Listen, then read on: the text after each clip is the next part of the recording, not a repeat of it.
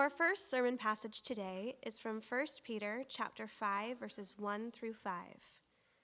So I exhort the elders among you, as a fellow elder and a witness of the sufferings of Christ, as well as a partaker in the glory that is going to be revealed.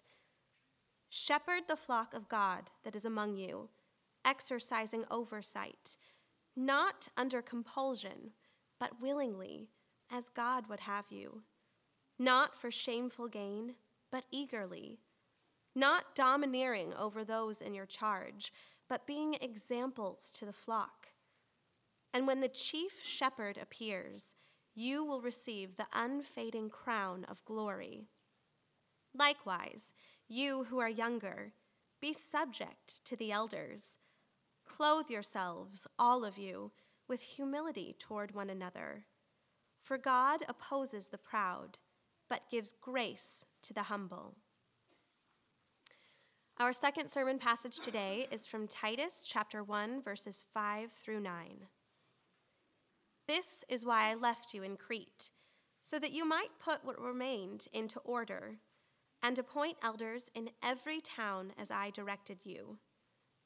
If anyone is above reproach, the husband of one wife and his children are believers and not open to the charge of debauchery or insubordination.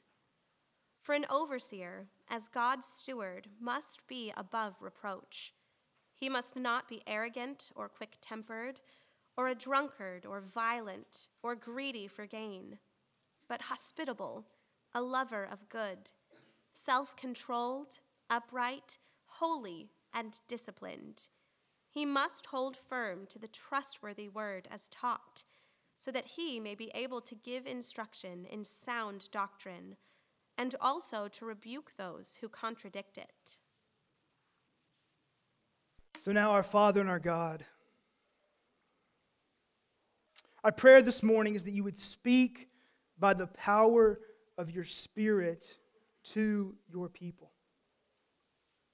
Our prayer this morning is that you would help us all to see Jesus and believe.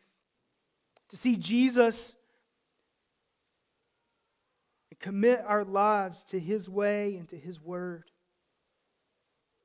I pray this morning that you would help all of us to see that your church is a gift whereby together we follow you in the world. And I pray, Father, you would help all of us to see that you have given leaders to your church for the good of your name and for the good of your people and for the good of the world. Particularly today, Father, we pray for the group of believers known as Redeemer Church. We pray that you would bless us. We pray that you would keep us from the evil one. We pray that you would continue to lavish your grace and your mercy upon us. We pray that you would cause us to be faithful to your word and faithful to you. And we pray that you would use us to bear much fruit in your world. But I pray over this room this morning that none of us would get lost in the conversation, but that we would see your wisdom and your care for your people at work as we consider the working of the local church. I pray this in Jesus' name. Amen. You guys may be seated. If you haven't already, please take a Bible and turn, to both of those passages that Ashlyn just read, 1 Peter chapter 5 and Titus chapter 1. Maybe this would be a good day to put, a finger in two places. And if you listen to sermons on your smartphone, I'm not sure how you're going to figure that out. That'll be up to you. And I'm just going to admit right out of the gate, this sermon is nervous for me and has me nervous and is a little uncomfortable. Our normal way of preaching is just to work through a book of the Bible. What does it say? What does it mean? How do we believe it? Let's go. And today's sermon is a bit different. And so if you're our guest today, we're very glad that you're here. And this is going to kind of be a freestanding one-off sermon addressing the life of our church and something the Lord is leading us to. And so I'm just going to admit my being uncomfortable up here, and we'll see if the Lord might overcome all of that and let us hear his word. And so here's what we believe that drives us to these passages today. We believe that leadership matters. It certainly matters in the world at large, but we also believe, based on these two passages and many others that we could point to, that leadership in the local church matters. In the local church, in the New Testament, we see that there are two offices of leadership, the elder and the deacon. The elder leads the church in the word, in discipleship, in prayer, and in direction. And the deacon leads the church in service and tangible ministry. And so particularly today, we want to talk about the office of elder in the local church at large and the office of elder at Redeemer Church in particular. And here's what we believe that the Bible tells us. Godly elders glorify God and bless the church. What these scriptures tell us is that godly elders glorify God and bless the church. And so to put that in the simplest terms that I can, what these passages are going to tell us is that godly leaders focused on the word and prayer and shepherding the souls of men and leading the church to follow after Jesus, that glorifies God, and it's good for us together. And it's good for me, and it's good for you. Excuse me, I just hit the microphone. And that's what we want to walk away today believing. So you might ask the question, well then, Jamie, why are you doing this right now? And it's because of a timely need in our congregation. Our congregation needs more leaders in general. We need more elders. We need more deacons. We need more community group leaders. We need more Bible study leaders. We need more Sunday school teachers. We need more people who can open the Bible and disciple others. And we believe the first step toward that is a bigger, stronger, more equipped team of elders to lead us in all those other patterns of leadership that we need to have. So you've never heard me talk about numbers from the pulpit, and Lord willing, you never will again. But I just want to make the case as to why right now we need more leaders. I guess I could just say look around, but if this is your first Sunday, that might not be a telling move for you. So we last appointed elders in 2017. We began the search in January of 2017. In January of 17, Redeemer had 87 members. Today we have 149. In January of 2017, an average of 147 people a week gathered for worship at Redeemer Church. Today the average is 246. Since January of 2017, 17 people have been baptized here at Redeemer. And so if every person represents a soul created in the image of God for the purpose of knowing God and glorifying God, then we see leadership of said people as a stewardship. It's how we steward the blessings that God is bringing our way. So today at Redeemer, we are preaching about leadership because we are seeking new leadership. And what I want to do today is answer these two questions. What does the Bible say about elders in the local church? And how do we look for elders in the local church? So we're going to focus on the Bible. Now, you may be having your brain filled with logistical questions like when and how do I participate in the process? And for all of you logistical people out there, you will receive an email before noon tomorrow that will answer all of the logistical stuff. I'm not going to take sermon time to dive deeply into that today. But we want to focus on the biblical question of what does the Bible say about elders in the church, and how do we look for elders? Because we believe godly elders glorify God and bless the church. That's the main takeaway from these two passages today.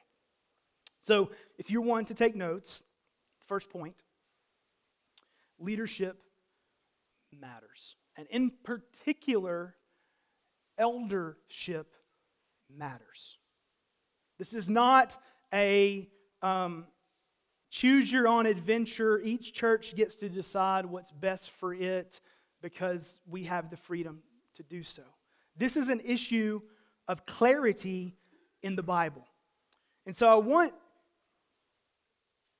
to point you to the beginning of both of the passages which Ashlyn read for us. Let's look at first at 1 Peter chapter 5, verse 1. Peter writes, "So I exhort the elders among you." Now, notice what Peter's doing here. He's assuming that the church has elders in the plural. Peter is assuming that the church to whom he is writing has elders, that is, shepherds of souls in the word and prayer and direction, plural, in the local church. So you might say, well, Pastor, that's an argument from silence. You're reading way too much into that passage. I don't think that that is what was implied by Peter. And I would say I think you're wrong, but rather than us arguing about it, let's look at the other passage, which is Titus, hold on one second. Sorry about that. I'm never preaching from two passages again in the same sermon because now I have to sit up here and turn in my Bible as well. But look at Titus chapter 1. Now, remember, Redeemer folks, we just finished 2 Timothy as the book. 2 Timothy was Paul, the apostle and planter of churches, writing to Timothy, the pastor of church, how to pastor church. Guess what Titus is? Titus is Paul, the apostle and planter of churches, writing not to Timothy, but to Titus, who is also a pastor of churches, about how to pastor churches, okay? Now notice what he says. Titus chapter 1, verse 5. "This is why I left you in Crete, so that you might put what remained into order." So why did Timothy leave Titus into Crete, in Crete? To, in the churches, put in order what remained. So there were some things left to be put in order. "And appoint elders," plural, "in every town as I directed you." So minimally speaking, what Paul is saying is that things are not in order until there are elders giving this pastoral shepherding leadership within the church. That's the argument that's being made here. And so what I want to say to us this morning right out of the gate is that eldership matters in the church. It matters for the glory of God, it matters for the good of people, and it matters for me and for you. And most of the time, when church leaders like me stand up and start talking about it's time to select new leaders, most of your eyes glaze over and you go, that's like the old school Baptist-y church meeting stuff that I just don't care about. And I don't want to let you walk out of here today thinking that. I want you to walk out of here today thinking the leaders of the church are a gift from God if they're doing their ministry well. And it matters to me and to my brothers and sisters that said ministry is done well. So much so that I will engage the process. I will pray, I will think, and I will care. And I will not say things like, it doesn't matter, or I'm new around here, or my voice doesn't really matter anyway. But I will say, it matters, because what's at stake is how much God is glorified through this church and how you and I and we together are ministered to in this church. It matters. Why does it matter? It matters because Jesus gave leaders to his church. Whose church is this? Whose church is this? It's not mine. It's not yours. It's not ours. It's Jesus's. And think how often you refer to churches by the name of the pastor. That's so-and-so's church. It's effective to do that, right? But it misses the point. The church belongs to Jesus. The church belongs to Jesus. And Jesus, the chief shepherd, that's what 1 Peter chapter 5, verse 4 tells us. The chief shepherd is Jesus. But he is given to each flock under shepherds to work on his behalf to carry out a word-shaped gospel leadership for the good of his people. That's what we're being told in these passages. So let me just cut through something for a minute. If you're here today and you're like, maybe you're not a Christian.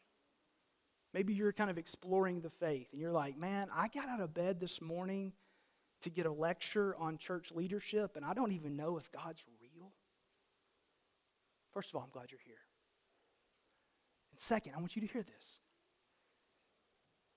Having a church is not what's important. Having Jesus is what's important. But those whom Jesus saves, he gathers into groups of people known as churches. And together, we work off our edges, and we follow after him, and we seek to build his kingdom, and we seek to bear much fruit. And what these passages are telling us is Jesus, the chief shepherd, has given each one of his churches a group of under-shepherds to help seek Jesus together. So let's not get things out of order. If you don't have Jesus, you don't need a church. But the church is the carrier of the gospel whereby you meet Jesus. And we want you to meet Christ. And as you meet Christ, we want you to come together with us as we follow him. And what the Bible's saying is we need godly leaders to help us carry on. So what do these elders do? What do these elders do? Because, we are a church affiliated with the Southern Baptist Convention. And our Southern Baptist brethren are just really confused on this issue. So let's see if we can clarify. Some of our Southern Baptist brethren. Anyway, forget I said that. Let's come back. Is this going on the internet? Don't share with your friends. So what do these elders do? These passages tell us. Look at 1 Peter chapter 5, verse 2 with me. 1 Peter chapter 5, verse 2. Number one, these elders shepherd the flock. They shepherd the flock. It's a command. Shepherd the flock that is among you. What do shepherds do? They tend to sheep. They keep sheep out of trouble. They protect sheep from enemies. They nurture them. And they help them. That's what shepherds do. And so what Peter is saying to the elders is, be busy shepherding the flock. Elders shepherd the flock. Second, elders exercise oversight. Shepherd the flock that is among you, exercising oversight. So elders exercise oversight. And this one is hard for us Americans, right? Like, who here hates being told what to do? Anybody? Anybody? But what this passage says is we need spiritual oversight. To say, this is what God has said, and this is what God would call us to, let's follow him. So these spiritual leaders exercise oversight. Number three, these leaders don't do it according to what they would want, but according to what God would want. He says, shepherd the flock, exercising oversight, as God would have you. Whose church is it? It belongs to Jesus. Who decides what's good and right and best and for the church? Jesus does. Elders point people to Jesus and say, let's follow him together. Elders say this is what God would want for His church because it's revealed in His Word. Let's do it together. I'm totally going to run out of time because I'm totally freelancing at this point, and we might be here till 2 or 3. Is that okay? If it starts raining, we'll just keep going. Okay. But when we were in church planting school, don't go to church planting school, okay? But I was there. Bill Seaver was there. Stephen, were you in any of that? Thank the Lord for you, okay? A couple other families, we were in church planting school, and this is what they stood up in front of a whiteboard and they said. They said, you need to figure out your unique vision for the church that you're going to plant. You should be furrowing your brow like Nathan is. You should be frustrated to hear that. I don't get to decide what Jesus' church needs. Jesus does. The leadership that we need is what God tells us we need. Elders work under the authority of the Word of God to glorify God. The reason these things are over my shoulder and not something more creative or more hip or more funky is because those are in the Bible. Jesus spoke it. Let's go do it. So we shepherd, we exercise oversight as God would have us, and central to all of it, number 4, is the Word of God. Central to all of it is the Word of God. So look at Titus chapter 1, verse 9. Titus chapter 1, verse 9. Again, Paul now, speaking of the elders, says, he must, now listen for the word, he must hold firm to the word, to the trustworthy word as taught. That means the word's unchanging. It's been taught to us. That he may be able to give instruction in sound doctrine and also to rebuke those who contradict it. So what's central to this godly eldership is a life shaped by the Word. Elders know the Word. Elders teach the Word. Elders defend the Word. And elders exhort from the Word. The Word is central to the work of elders. So what Paul is saying is every church needs godly men serving as elders to shepherd the flock, to oversee the flock, to lead the flock to God through God's Word.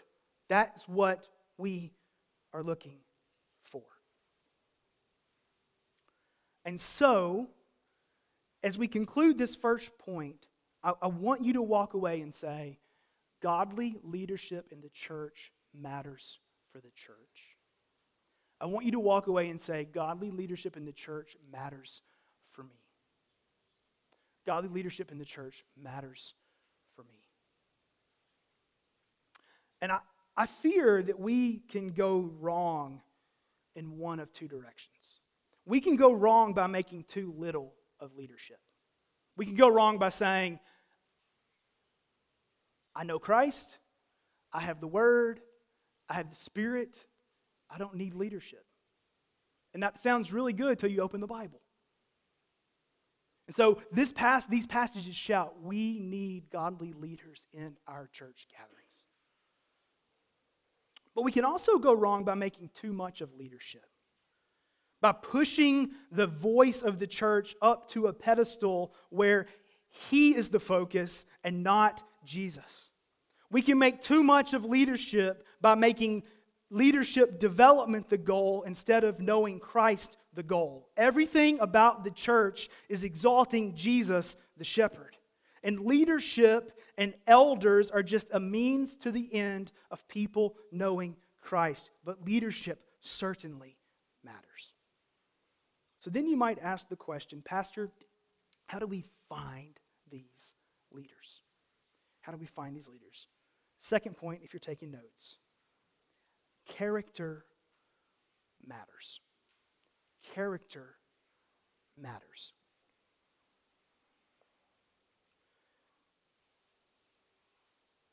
If you haven't recently, please don't do it now, like that would just be insulting to everyone around you. Google church scandal 2019. By the way, it's February the 17th. We are not that far into 2019. But Google church scandal 2019. Not to gloat, not to celebrate, but to have your heart broken and to say, this is what happens when skill and personality are elevated above character in the local church. When we read about elders, there is a skill set included, able to lead from the word. And we will not undermine that skill set, but the skill set does not trump character.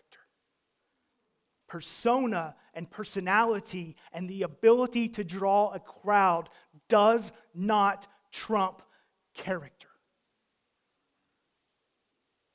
And by character, I mean a life committed to God's way of salvation through Christ and God's word in all things. The leaders of the church must first be men who know Christ and their lives are being changed by Christ, so much so that they bear the fruit of walking with Christ. That's why in this passage, let's look at them. Stay in Titus chapter 1, beginning in verse 6. What does he first say about the elders that Titus is looking for?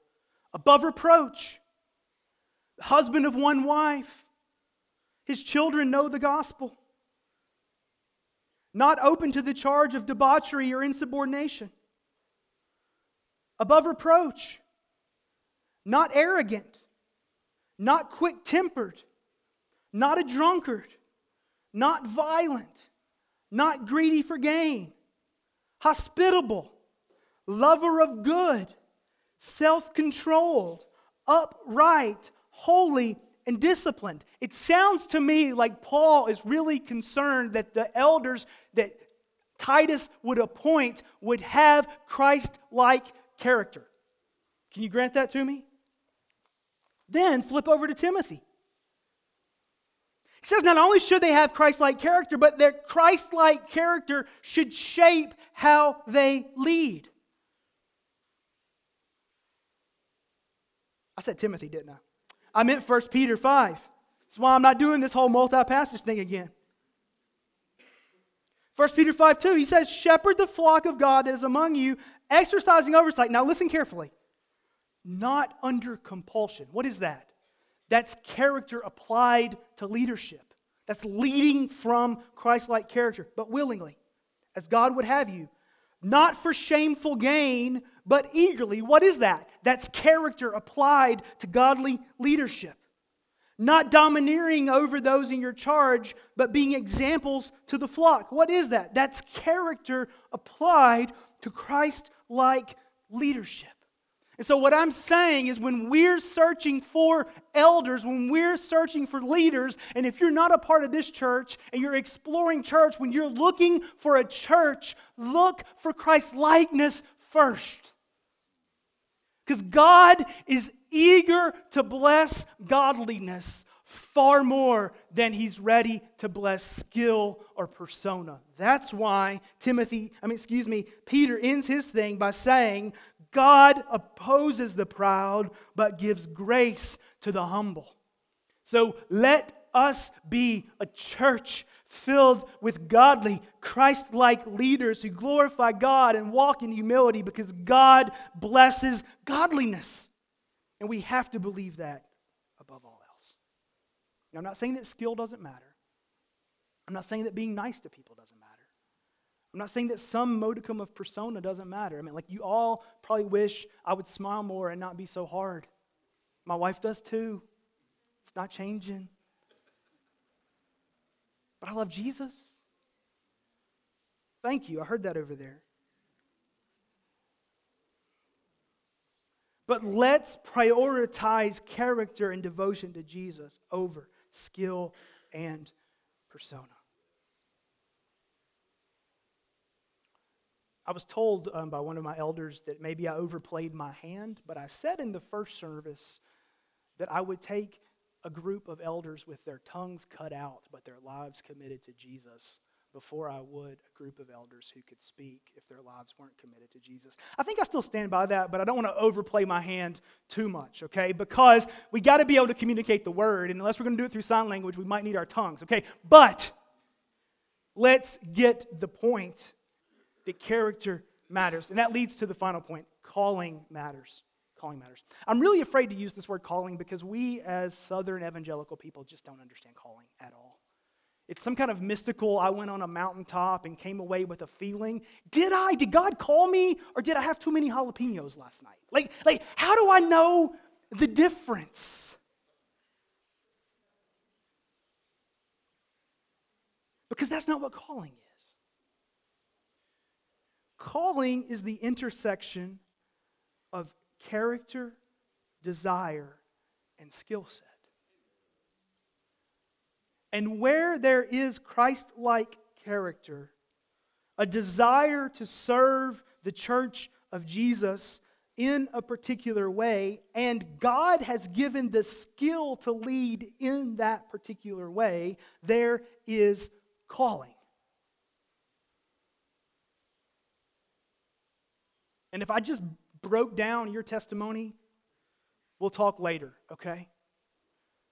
But calling is the basic biblical model of calling for us is not the Apostle Paul on the road to Emmaus, where Jesus visually appeared to him and blinded him and saved him and called him to be an apostle. That was unique for Paul the apostle.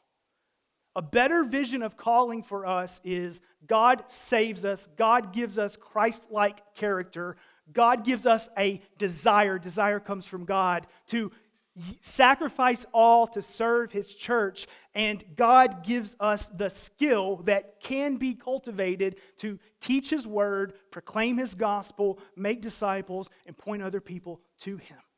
And so what I'm saying is it could be that today God has not called you to be an elder in this church or any other church, but in 5 years He might very well be calling you to do that.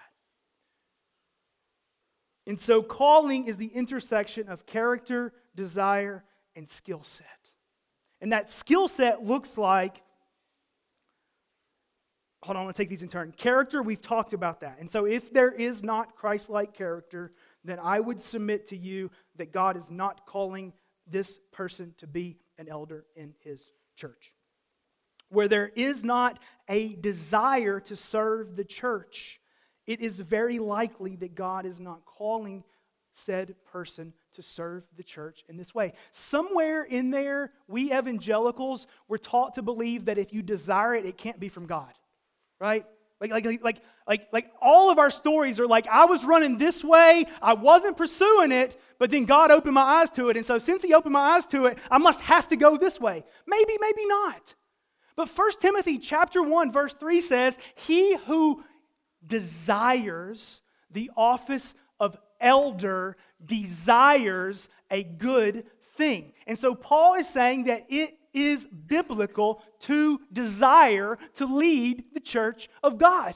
If your motives are pure in that it is to glorify Jesus and exalt His gospel and make His word known, then that desire is not something that you need to be afraid of. Embrace it. Talk about it, and I'll help you figure out how to cultivate it. I'll get off my hobby horse. Character, desire, and skill set. Those whom God calls, God equips. We can cultivate a skill set to know the word, share the word, defend the word, and be an example to the flock. So what we are looking for are more men to join our elder team based upon their character, their calling, their desire, and their skill set. And in particular, we are looking for men who know the Word of God, who are able and do share the Word of God, who are able and do defend the Word of God, and who live as an example to the flock. And this phrase, example to the flock, is not something that I'm making up.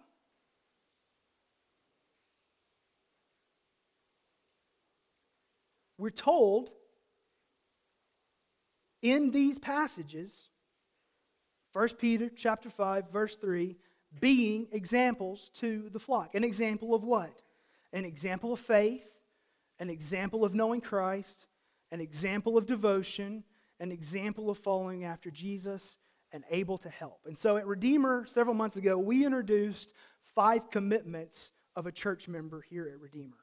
Those 5 commitments are a commitment to personal discipleship, a commitment to mutual discipleship, a commitment to service and ministry, a commitment to a missional lifestyle, and a commitment to using our finances for the building of God's kingdom.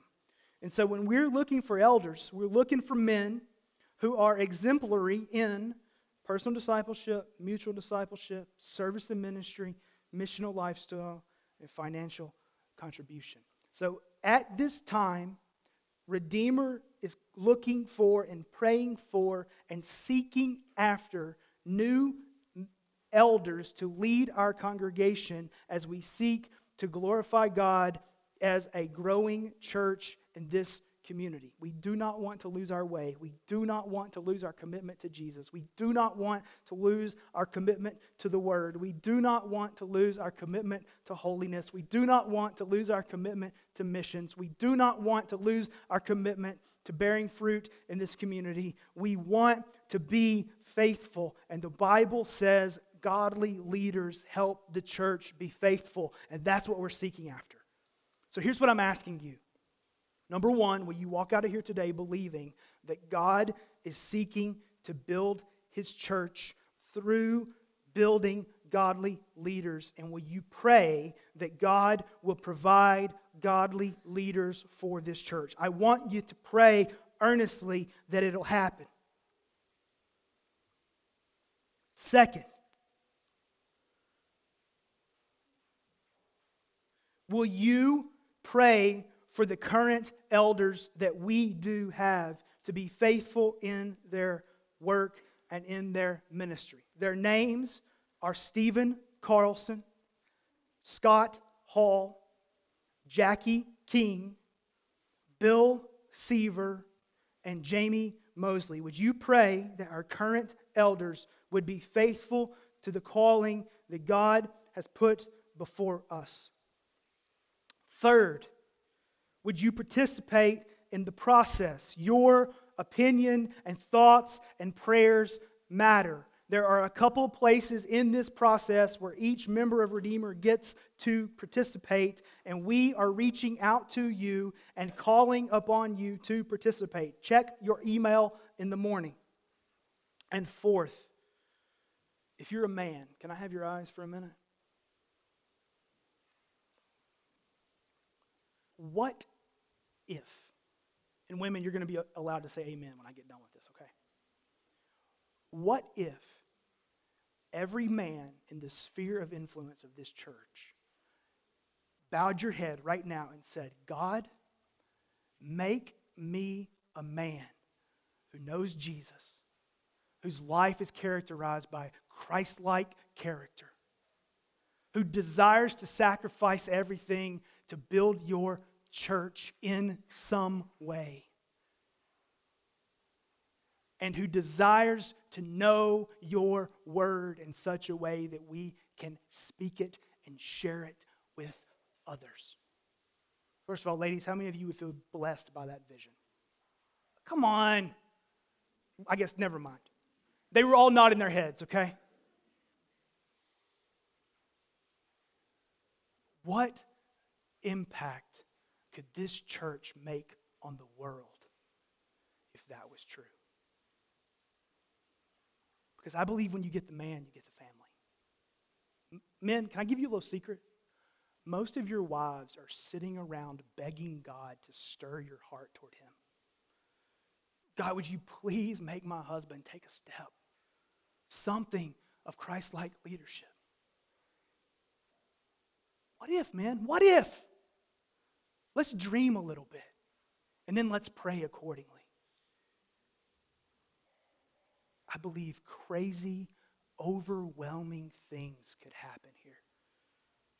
We don't celebrate baptism numbers because we get to put them on a placard, But we celebrate baptism numbers because that's people committing their life to Jesus. What if we got to put a zero at the end of that number? What if we got to turn 17 into 170? It's possible. It's possible. Ladies, I love you. I care for you. I care for your souls. I care for you to flourish. But much of this type of stuff requires the men to rise up. So men, let's rise up. By God's grace, for His glory, believing that crazy good things could happen. I believe it. I'm praying for it. Will you join me in that?